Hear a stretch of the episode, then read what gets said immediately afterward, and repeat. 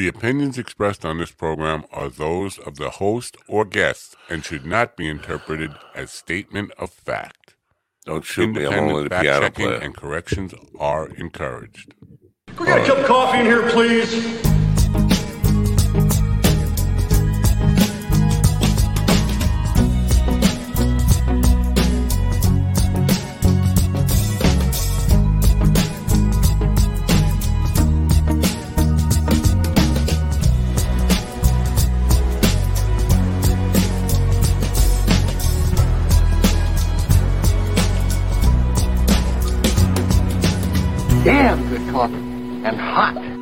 Yeah. All right. Well, so you got damn good coffee and hot. What's that get you? You think that makes you something special? No. You're just like me. Damn good coffee and hot. But I tell you what, there ain't enough damn good coffee and hot on this planet to wake me up today. I am exhausted. I'm a complainer. I know that. But I'm exhausted. Anyway, welcome, folks. It is Friday. Friday is a good day, right? Mhm. Friday, February 17th, 2023. Uh, getting ready for the weekend, are you? And not me. Pretty much the same old thing. Got a gig tonight. Uh, Gocha Dioro in Lindenhurst, New York. We might be doing a little bit of tasting New York shoot there. I hope not.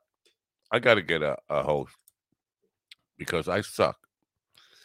Yesterday we did a shoot uh, over at Smithtown Pasta House, and the crew was laughing at me. They weren't laughing with me; they were laughing at me, and I, rightfully so.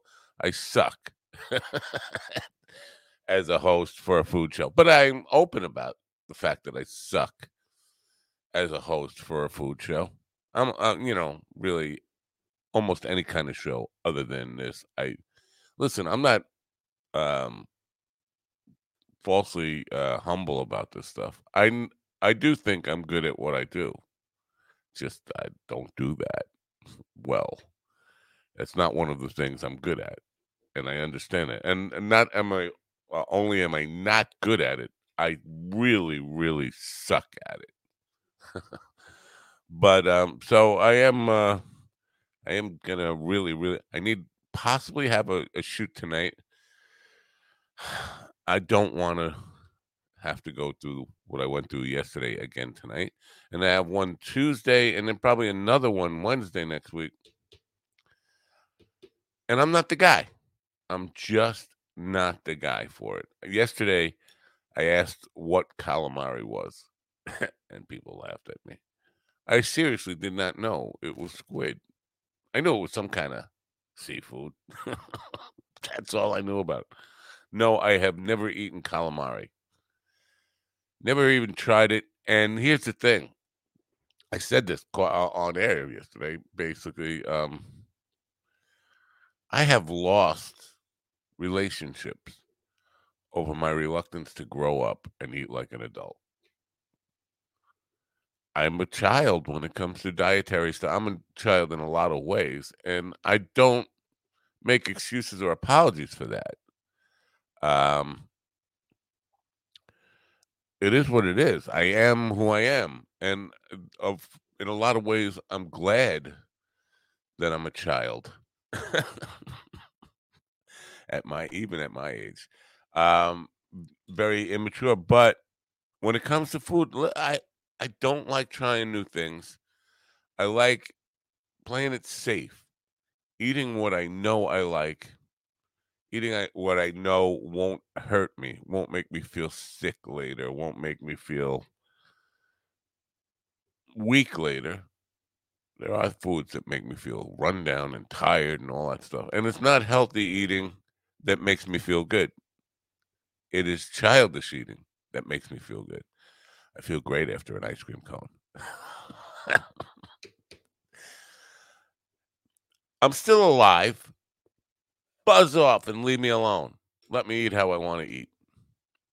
Anyway, I'm not very good at the the uh, food stuff.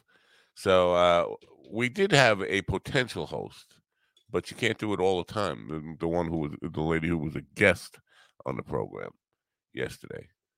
Uh, expressed some interest, and she's been on television, and she uh, is a food expert, and she has some idea of tele- television production. She might be a good host. I think she will be. She was a great guest, except for she laughed at the host being really bad. Me. Uh, but you can't do it all the time. I don't know where we're gonna go, but I just know tonight I'm not prepared. Today's Mike Shavola's birthday. Anybody uh, wants to wish Mike Shavola happy birthday? Uh, to this point, Mike is the biggest contributor to the Wheels for Willie GoFundMe, which is going across the screen right there, right now. We're not doing well with this, and this is um, saddening to me. Listen, people, you don't have to give twenty five. You don't have to give anything. Obviously, you can just uh, ignore it if you want, but I would appreciate it if you can't give to share. But here's the thing: three bucks is the minimum donation on Go GoFundMe. This is a good cause. I know it's not a life or, or it doesn't seem like a life or death cause. Doesn't seem that way, but it can improve lives, and not just one life. It can go a long way towards making many people's lives better, not just Willie and his immediate family and himself, eh, but the people who we will pay it forward for once those wheels start turning and he becomes a successful guy, staying out of trouble, staying out of prison, staying out of all the bad things and turn his life around because he's a guy who has proven that he he's a good man and deserves a second chance. But like I've talked about all week long since I set this dumb thing up, getting out of mistakes you made when you're younger leaves you behind the eight ball and it leaves you with a lot of challenges that are hard to overcome. And in today's society, especially if you're in the middle of nowhere, life without a car, life without reliable transportation makes it really difficult to pick yourself up by the bootstraps. All these, um, you know, pick yourself up by the bootstraps guys, they don't realize that sometimes you do need just a small hand up to get up. And then once you get up, things can happen. Positive things can happen for you. So three bucks, go fund me. Help Willie get some wheels. Um, and get on the road because in Grants, New Mexico, it's a long walk to the post office. It's a long walk to the mailbox. It's a long walk to your front door. ain't nothing out there, folks. And there certainly is not a whole lot of opportunity within walking distance. And so we can be judgmental and we can think, well, you know, he made a mistake, he paid for it. He paid for his mistake. He paid for it with 10 years of his life and he's turned his life around. He deserves a second chance. Three bucks is all I'm asking. Three bucks. Three bucks is less than a cup of coffee. Three bucks is less than a, ga- a gallon of gas here in Long Island, New York. I know I'm preaching. Uh, I I care about this, and I want to see. I want to see. You know what? We talk. We talk about making the world a better place. Little things can help make the world a better place. You help one person get his life on track, get the wheels rolling on the road. The man deserves another chance. I don't know. That's a terrible Bill Cosby. You probably couldn't even tell it was a Bill Cosby. That's how bad it was. But it's morning. And I suck at hosting TV shows and Bill Cosby impressions.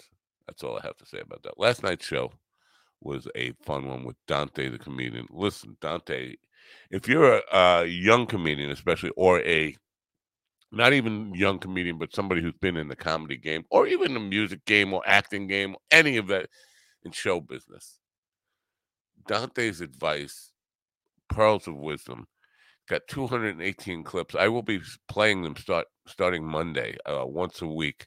I'm going to start with this very first one and go through all 218 of them. Uh, so I got like four years of content. It's only a minute piece, generally. Uh, but great stuff. He's listen. Um, he's very accomplished in a lot of areas of his life in show business, and has been around it for or 35 or more years has seen some real success uh, and can give advice from somebody who's seen it all, done it all, and he runs a Hollywood management entertainment company, production company. It's a good guy to, uh, even as he says, attach yourself to. Uh, so look up, uh, listen to last night's show, and then check out Golden Arch Entertainment.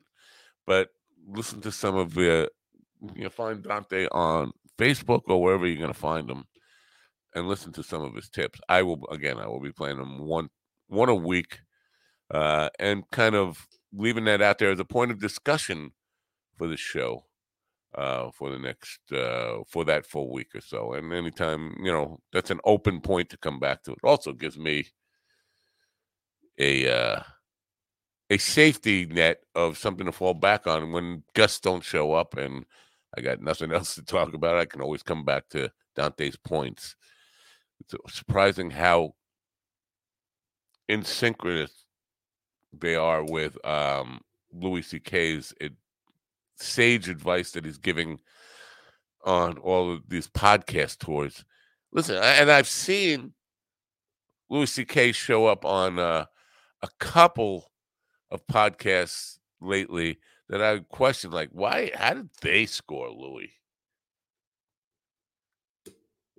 But you know, and again, I, I'm fully aware of all the controversies surrounding him, but 38 years, 39 years in business. He knows it very well. He's a student of the art and the craft and a great guy to learn from. And some of the talks he's been giving, uh, or the, some of the points he's been making in the discussions, absolute gold, absolute gold. And again, in synchronous with um, with what Dante's saying. So very cool stuff.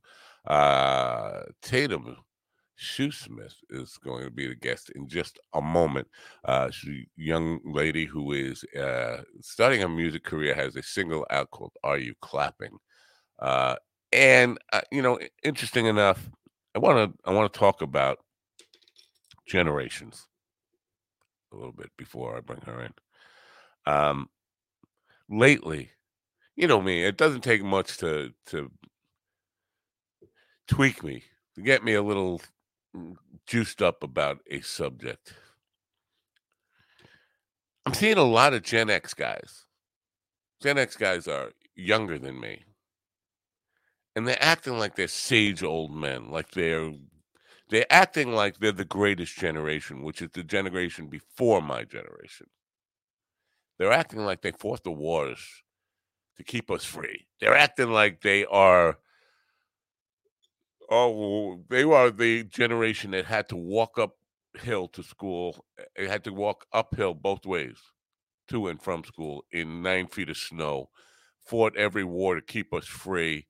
Uh, their generation has it all together, and they hate millennials and, and Gen Z, and they're you know kids today are all weak. Like, dude, you grew up in the 1980s the MTV generation, the Nintendo generation. You didn't fight any friggin' wars. You didn't. You weren't the rough and tumble cowboys that you pretend to be. You got it in your mind because you got a gray beard prematurely. You don't have the brains to dye it a natural color to look young. So you look old. You look in the mirror and you look old and you think, well, I'm a curmudgeon. I'm an old man. No, you're not. You're a cartoon raised,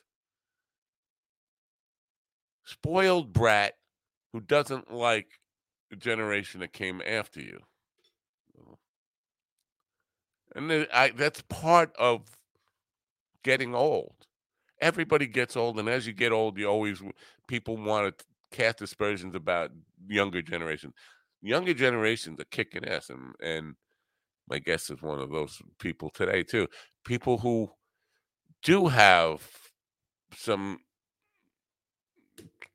some abilities, some some ambition, some hopes, some intellect, maybe some education, they're not hopeless, helpless as portrayed by these. And I'm seeing a lot of them. And Gen X Dad is one. I've, I've lost a lot of respect for that guy lately. But there are a lot of him, imitators. Imitators, these old guys with the white beards, they're 45 years old, acting like they've been through the wars. And they haven't. Lighten up. There are a lot of really, really great young people, powerful young people. Now, I understand every generation has slackers and losers. My generation, the generation that came before me, had slackers and losers. It doesn't paint the whole generation that way. Um, so you know these guys who are on this high horse about, oh, we, my generation, we were the generation that, you know, threw hands. Hey, you threw hands. You got in some fights. You got probably got your ass kicked a lot, which is why you're acting like a tough guy now. You're not. You don't even look that old, except for the beard. To be honest with you, you don't have the wrinkles. You don't have the scars like my generation and the generation before me do. So you have no no platform, no foundation to be judging millennials or Gen Z or any of it. You're just at the stage of frustration and anger that your life didn't turn out the way you wanted and you're turning on the younger generation. Anyway, that's my rant. You like it? One of the uh, bright stars of the young, younger generation is with us now. She is a uh, music maker. Music is her life. She's got a new single out called Are You Clapping? She's here now. Please welcome in Taydem Shoesmith. Taydem, welcome. Hi, thank you. Yeah, are you feeling any of that uh, judgment of, of the you know Gen X generation? Yeah, I was listening to you and I was like, "Yep, that's that's true. I agree with that." yeah. It's a natural thing for when we get older to think, ah, these kids don't know, they don't know how hard we had it. The truth is, the people who are telling you that it's not the old people like me or people older than me, even. It's people who are never really had it all that rough. They had it pretty easy. Right. I know.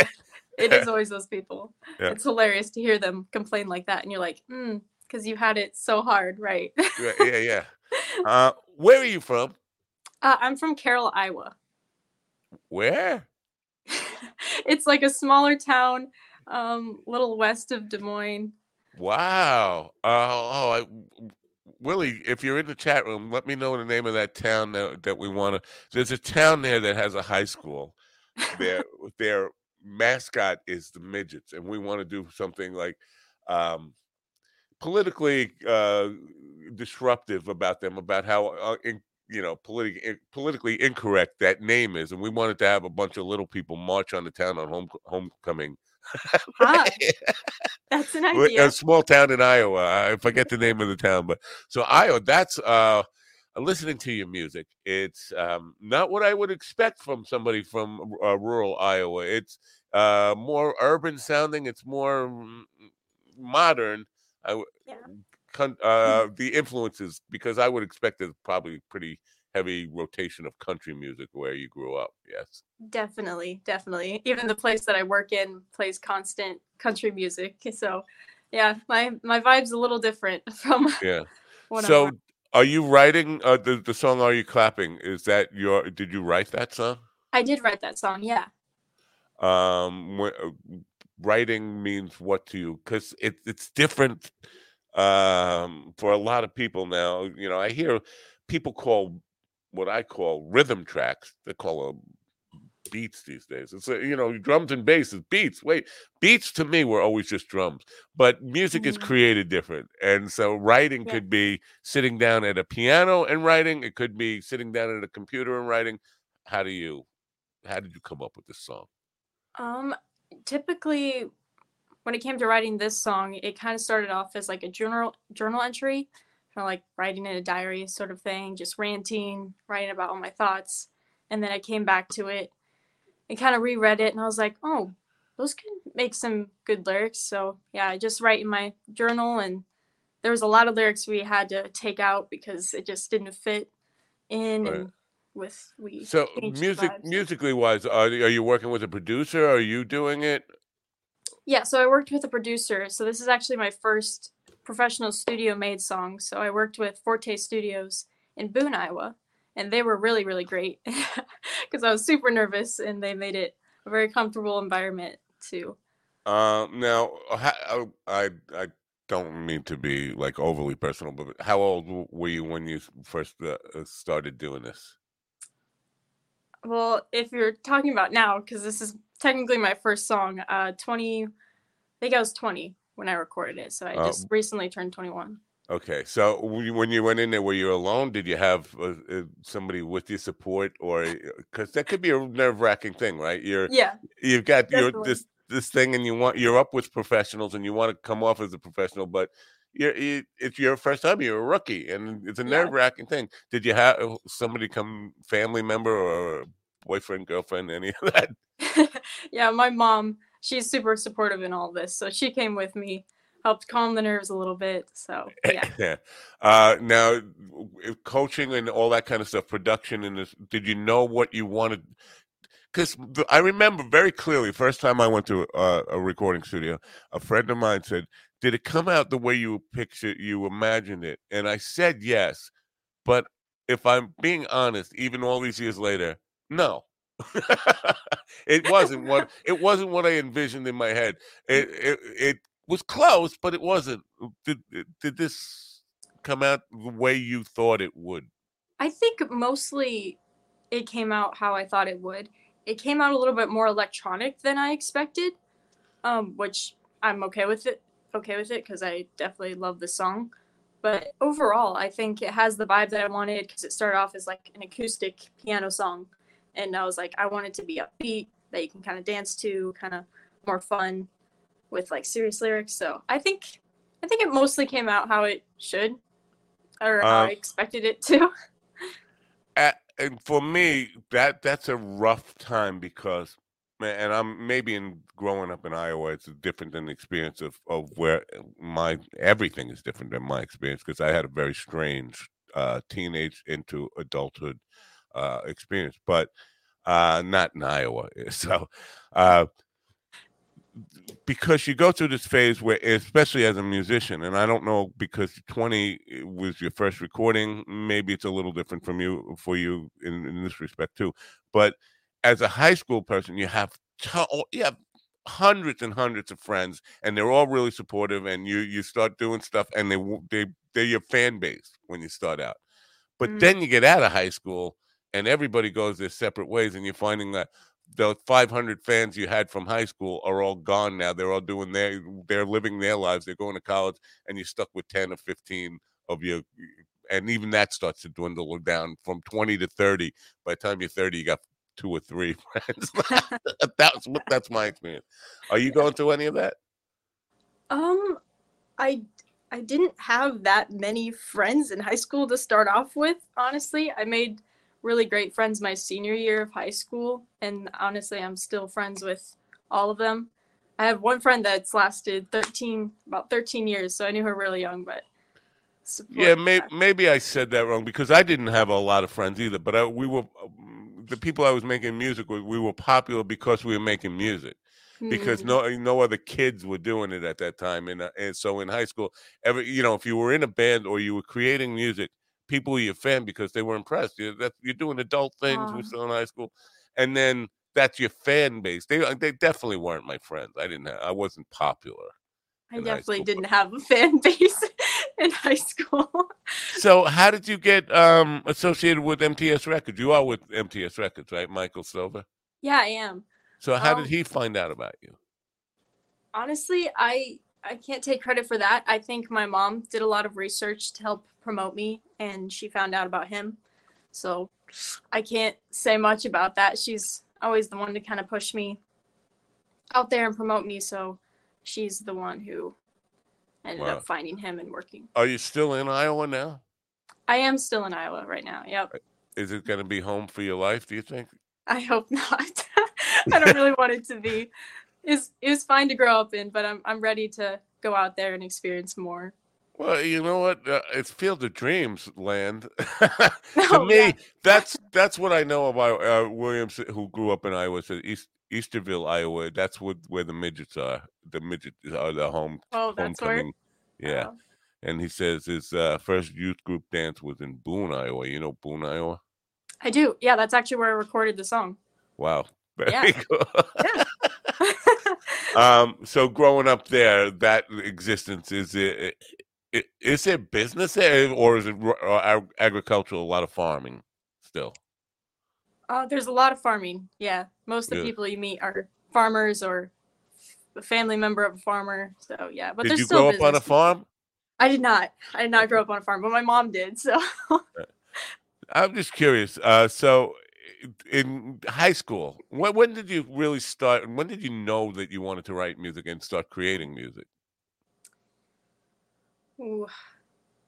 I think my sophomore year, I started writing music more so just as like to release my emotions and my thoughts, and it was kind of more like a therapy. It still is a therapy for me, but um, I think it's more end end of junior year, senior year, where I was like, okay, I think I want to release these songs because maybe I'm not the only one who feels this way.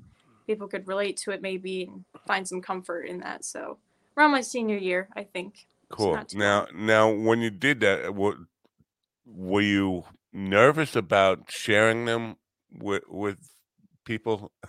Oh yeah, I was so nervous. I'm still nervous now. Really? Yeah. So if you if you are you you're still writing? Do you write like on a, a consistent basis? yeah, I would say so. And even though you you've gone through your first record, now you have this record out there, and it seems to be doing pretty well, and, and getting listens on Spotify and wherever else it, it, it is. And by the way, the link to Spotify is the open web player is right there.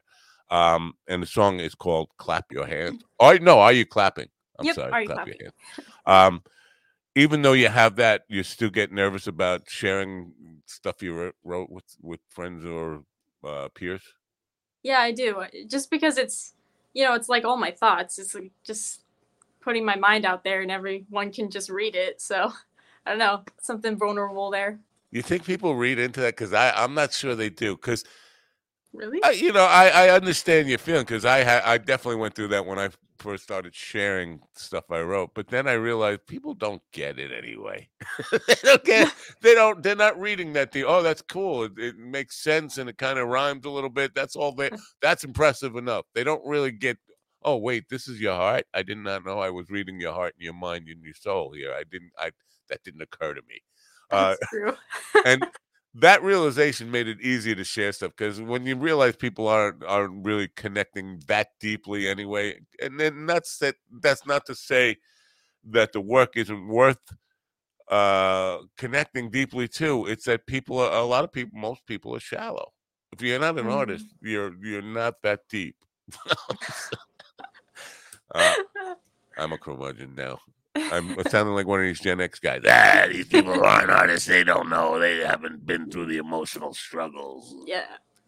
Um, so uh, now, now, in high school, was there a supportive uh, music program for you? I mean, how did you? How does this?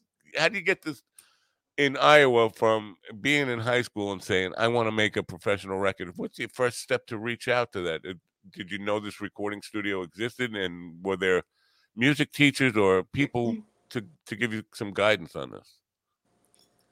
Um, well, it's easy to kind of just when I was interested in music. I think I actually visited this studio that I ended up recording at when I was still in high school, but I ended up not working or not making a song at that point. But it's easy to just kind of look up music studios near me because there's not much around. So we just kind of looked through those and ended up picking one in Boone. So that's kind of the direction. My mom's just always been so supportive, and she's like, "I want you to put your music out there." So Good, Just- good. yeah. That's important. You know, people uh, maybe underestimate the value of uh, having a family that supports you. That's really important, but also uh, that they encourage you because uh, they're not just trying. Oh yeah, that's cute. You're, you're making music, but to actually get behind it and want to see see you do something with it. yeah, That's uh do you do you and I ask this of a lot of creative people, surprised that m- most people don't even think about it. Do you set goals for the future?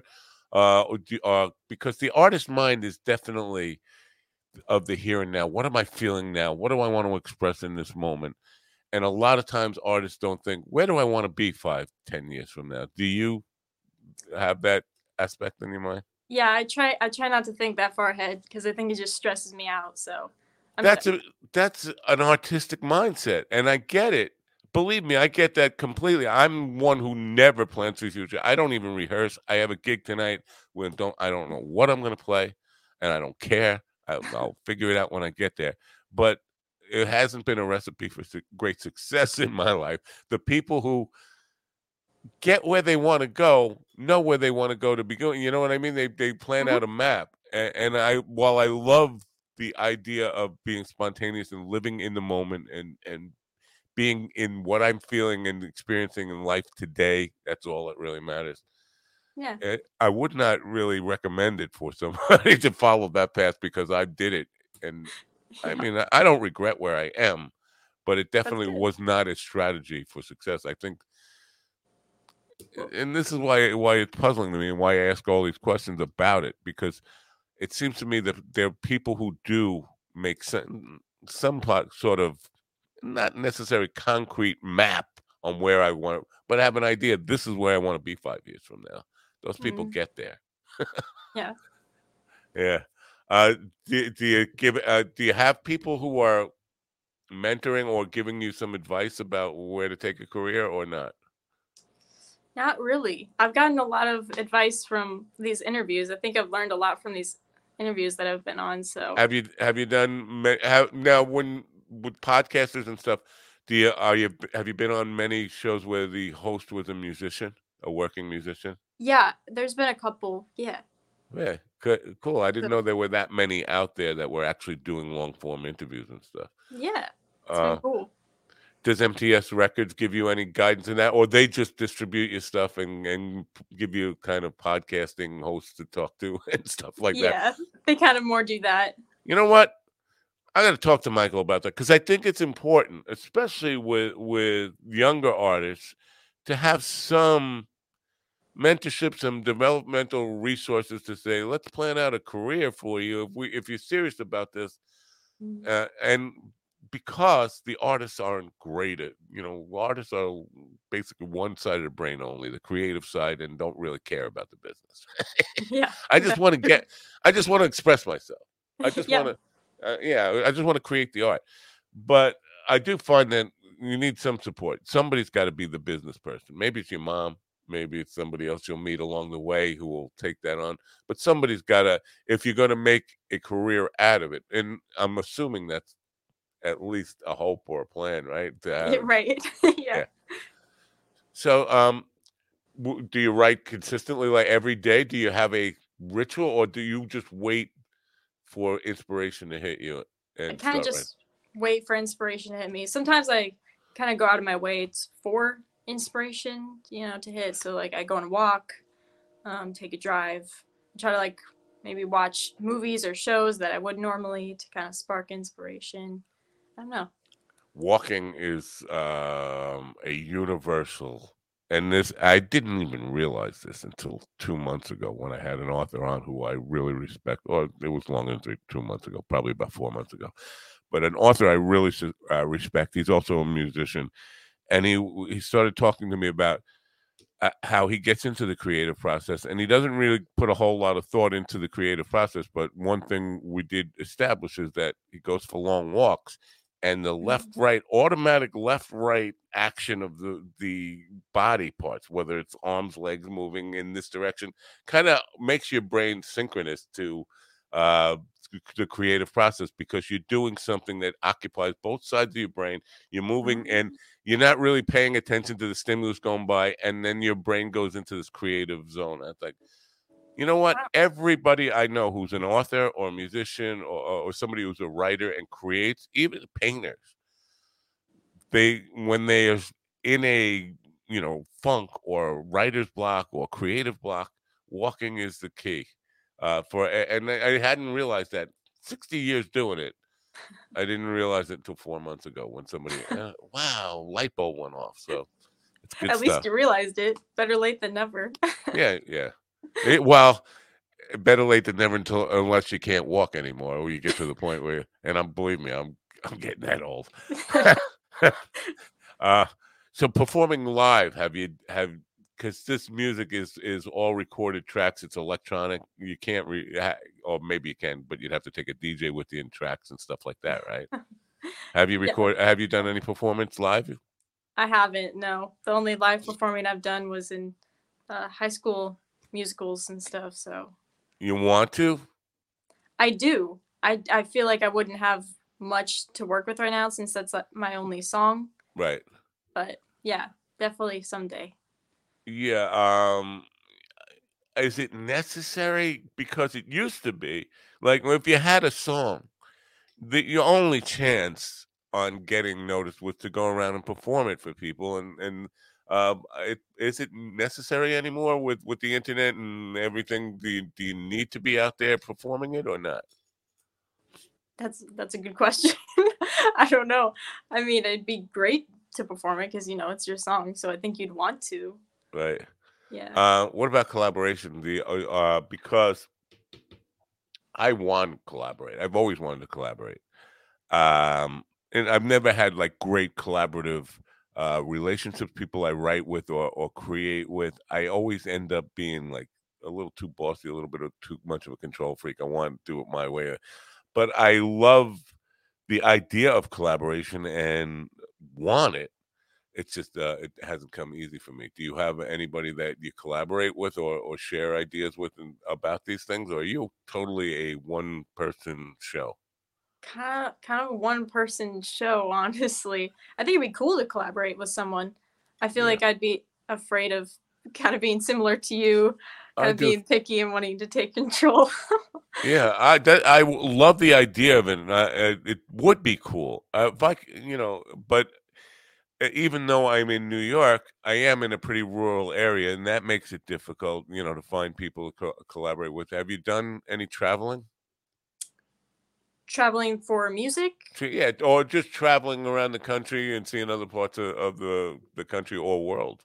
yeah i have traveled a little bit um not much i went to la once uh new york been to a couple few places those are LA. pretty cool yeah Now, what, what did you go there for a vacation? Or did you go there for um, uh, some kind of uh, I don't know school event or something?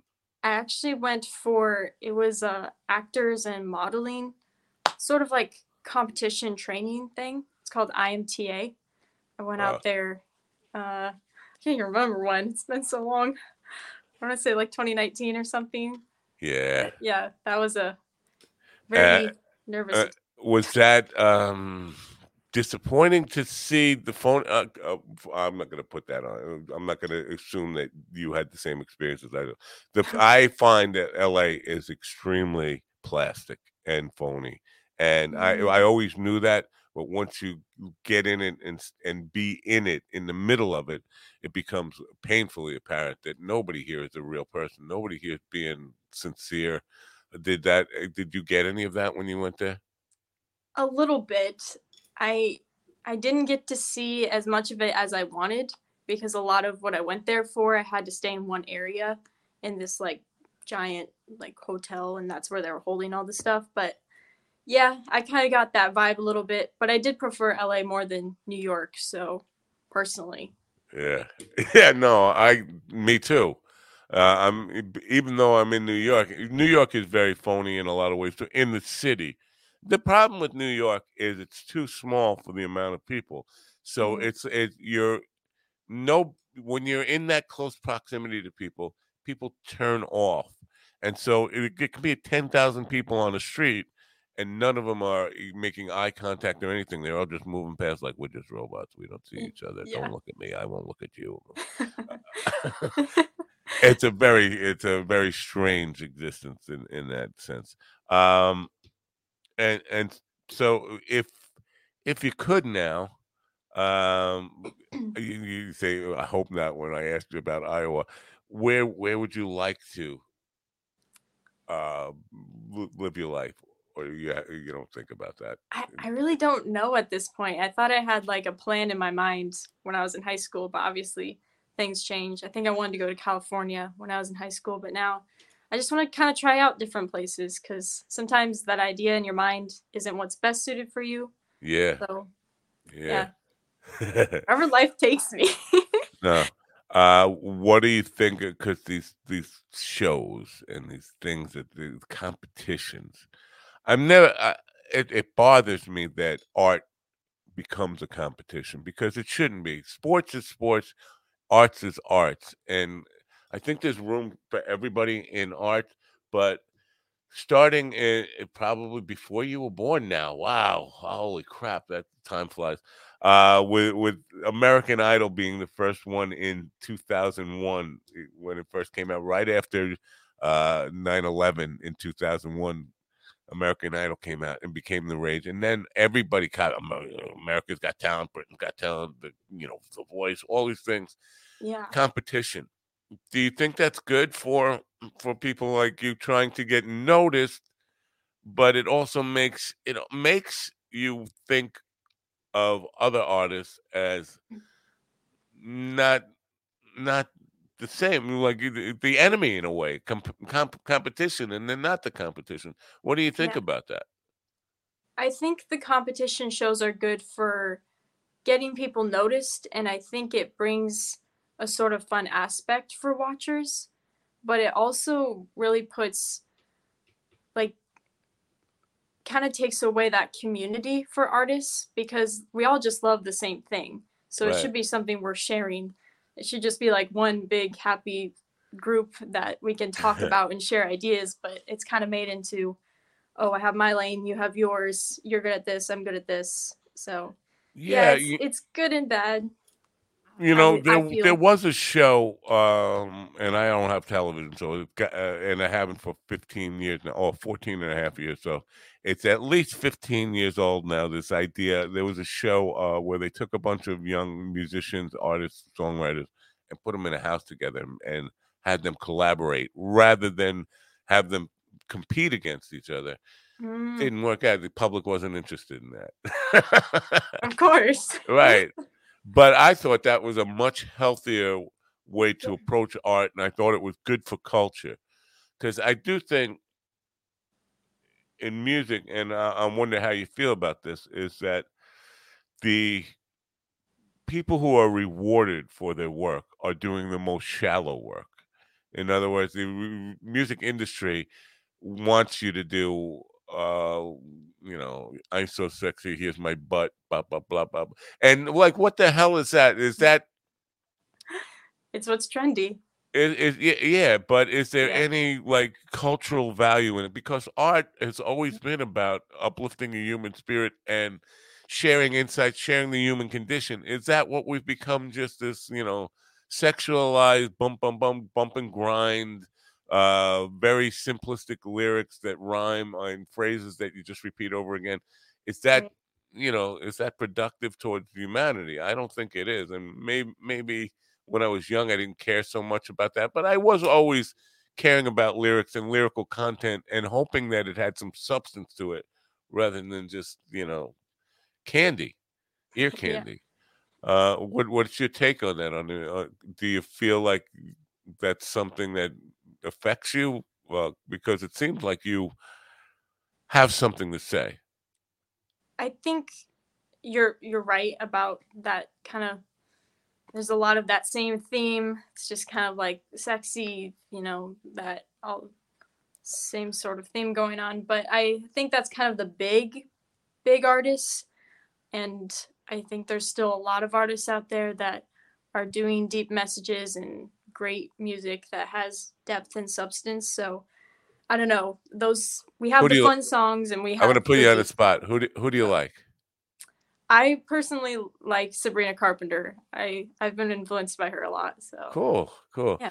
Uh, in the audience here, Mike Scrivola says, "I listen to Taydem. Are you clapping? I like her sound." So say Oh, happy birthday to Mike. Ha- happy birthday! He, he's one of these just past the uh, the Gen X uh, curmudgeons. He, he's he's uh, like on the cusp of Boomer and Gen X, but I think he's Oh. probably one of these guys who just uh, is angry at your generation. I don't know that for a fact. I'll have to talk to him about it sometime. Uh, so uh, it, it's been great to get to know you. I wish you success with this thing. Now, um, do you have? Are you working on anything like as a follow up, or are you uh, Yeah, basically I've- just okay? I've been working on some lyrics, so hopefully something soon will happen. So yeah. Do you have your own little home studio set up, or as- to make demo tapes or anything like that? I mean, yeah, kind of. I I have a basic mic. I have some. Yeah, it, yeah, it doesn't take a lot. When I started, now I'm talking about in the in the Stone Age when we lived in caves. Uh, I had a I had a cassette recorder and I had a piano that only had ten keys that worked on it. Oh my gosh! But and so I would I would I actually had two cassette recorders and I would take uh the the piano and just like play notes that worked because only 10 keys actually worked on play those Yeah. notes and then overdub and get like a bass line like rhythm happen and then write lyrics on top of that you don't have to have the most sophisticated uh setup uh, to kind of help yourself get into the creative flow of stuff is- is my point there you don't have to go that far back to become a caveman with uh, cassette recorder cassette recorder and bouncing back and forth like I did. Those were that was the time I grew up in. Anyway, I do wish you uh, great success. Thank you for coming. And Yeah, if there's anything I can do to help promote the work, uh, just let me know if you have anything coming up, like events or stuff that you want people to know about. I'll be happy to promote it. Just keep in touch. Thank you. Oh, thank you. Well, thank you so much for having me. It was great to talk to you. Same here. Uh, my pleasure. And don't be a stranger. Next when you put out your next song, come on back and we'll we'll talk about it. Sounds good. Thank you. Bye for now. Have a great day. Bye. Taydem Shoesmith, folks. Uh, are you clapping? Uh, the link to uh, the song is uh, going across the bottom there. Do have to get to a whole bunch of stuff today. I have a shoot today uh, over in Ronkonkoma. Then I have a gig tonight in Lindenhurst where we might be doing a shoot for Tasting New York. And in the meantime, we have an episode of Tasting New York airing at six o'clock that I need to kind of administer and get that together and make sure the final edit, because I haven't even seen the final edit for tonight, and I'm sure it's going to need a little bit tweaking, a little bit of TLC, uh, tender love and care. Um, I'm impressed with Taydem. You know what? Um, and this goes back to where where I started before she came on we we can't discount the younger generation, folks. There are a lot of great, ambitious, driven people, uh, people who are doing things that you might not appreciate the sensitivities of them. You might not appreciate their outlook on life. But that's their generation. They every generation has their right to look at the world and say, "I want to make a change." I'm not so happy with the the world as it is that my parents' generation gave to us. And there are, uh, you know what? It's their world. That's a tough thing for old curmudgeons to, to accept. It's their world. It's not your world. You're passing the torch. You're not going to be here. It's their world to change. It's their world to mold. It's their world to make uh, political, environmental, life changes, attitude changes towards how people treat each other. And if you don't like the change, you're not going to be around to see it much of it anyway. Relax, chill, understand young people uh, can be um, different than you. And the world they will create is definitely different than the world that you want. But it's their world. It's not your world. They own it. You're passing the ownership to them. Get off your tough guy, phony MTV generation. I got a white beard. I must be staged. I must be a tough guy. Attitude. Young people are impressive. Not all young people. There are some that are just brats. Today we saw a good one, and I've seen lots of good ones. I yeah, I've had a 13 year old who's written and pu- published eight novels, and here I am, still have not published my book. I will soon, I promise. I'm getting close. I'm getting close to publishing it. Just keep changing it. But um, I am impressed with with some people, some of the younger generation. I had a, seven, a 17 year old environmental biologist on. 17 year old. You know what I was doing at 17 year old? I was buying nickel bags of Mexican weed and hope and trying to figure out how many joints can you get out of it so I could sell and make my money back and still have one or two for free. That was my 17 year old experience. So you see a 17 year old uh, environmental biologist. It, who am I to judge that generation? They got my ass kicked by a lot, or beaten by a lot. Anyway, I'm tired. I'm rambling. I'm incoherent. I'm old. You think Joe Biden is bad? I think I'm worse than Joe Biden. More inco- more incoherent, more cognitively impaired. But I doubt Joe Biden did as much drugs as me when he was young. So I have an I have that as, as an excuse. Uh, speaking of which, I, I will just kind of leave you with this little tidbit from yesterday's shoot. We after the meals, and I, you know, I've said this enough times that you get it. I'm not a food guy. So after the food was out, and I did not know what the hell I was talking about about the food. By the way, I have to look into this alla vodka thing. Somebody told me alla vodka is a Long Island creation. I don't think so. I think alla vodka sauce. And if you know out there, you people who are not in New York, not on Long Island, alla vodka, pretty much a staple. Because I was told no, it's pretty much a Long Island thing. And I find that hard to believe. And the reason I find that hard to believe is because there are national brands that put out jarred alla vodka sauce. Now, I'm not suggesting that you go with jarred alla vodka sauce because I think that's probably, probably pretty bad. But the fact that national brands are hip to it would suggest that it's not just Long Island. So that's what I was told. So I screwed up the the meal part of it, but then the cocktails part came. And as bad as I am with grown up cuisine, food, I'm even worse with cocktails. I don't know fucking cocktails. So they brought me a Sicilian margarita. Sicilian margarita. What's in it? And all this ingredients I never heard of. Uh, and it was, you know, I understand people love margaritas. Salty is why? What's all the salt about? I mean, man, oh man, it was like two bags of chips with, with uh, salt wise before you even can taste any of the alcohol in it or taste the, cocktail whatsoever. So I don't even know that I ever tasted the cocktail. I just came away with, whoa, that's really salty, really salty. But then the next drink they had me try was a dirty martini. It was like this, it looked like chocolate milk type of martini.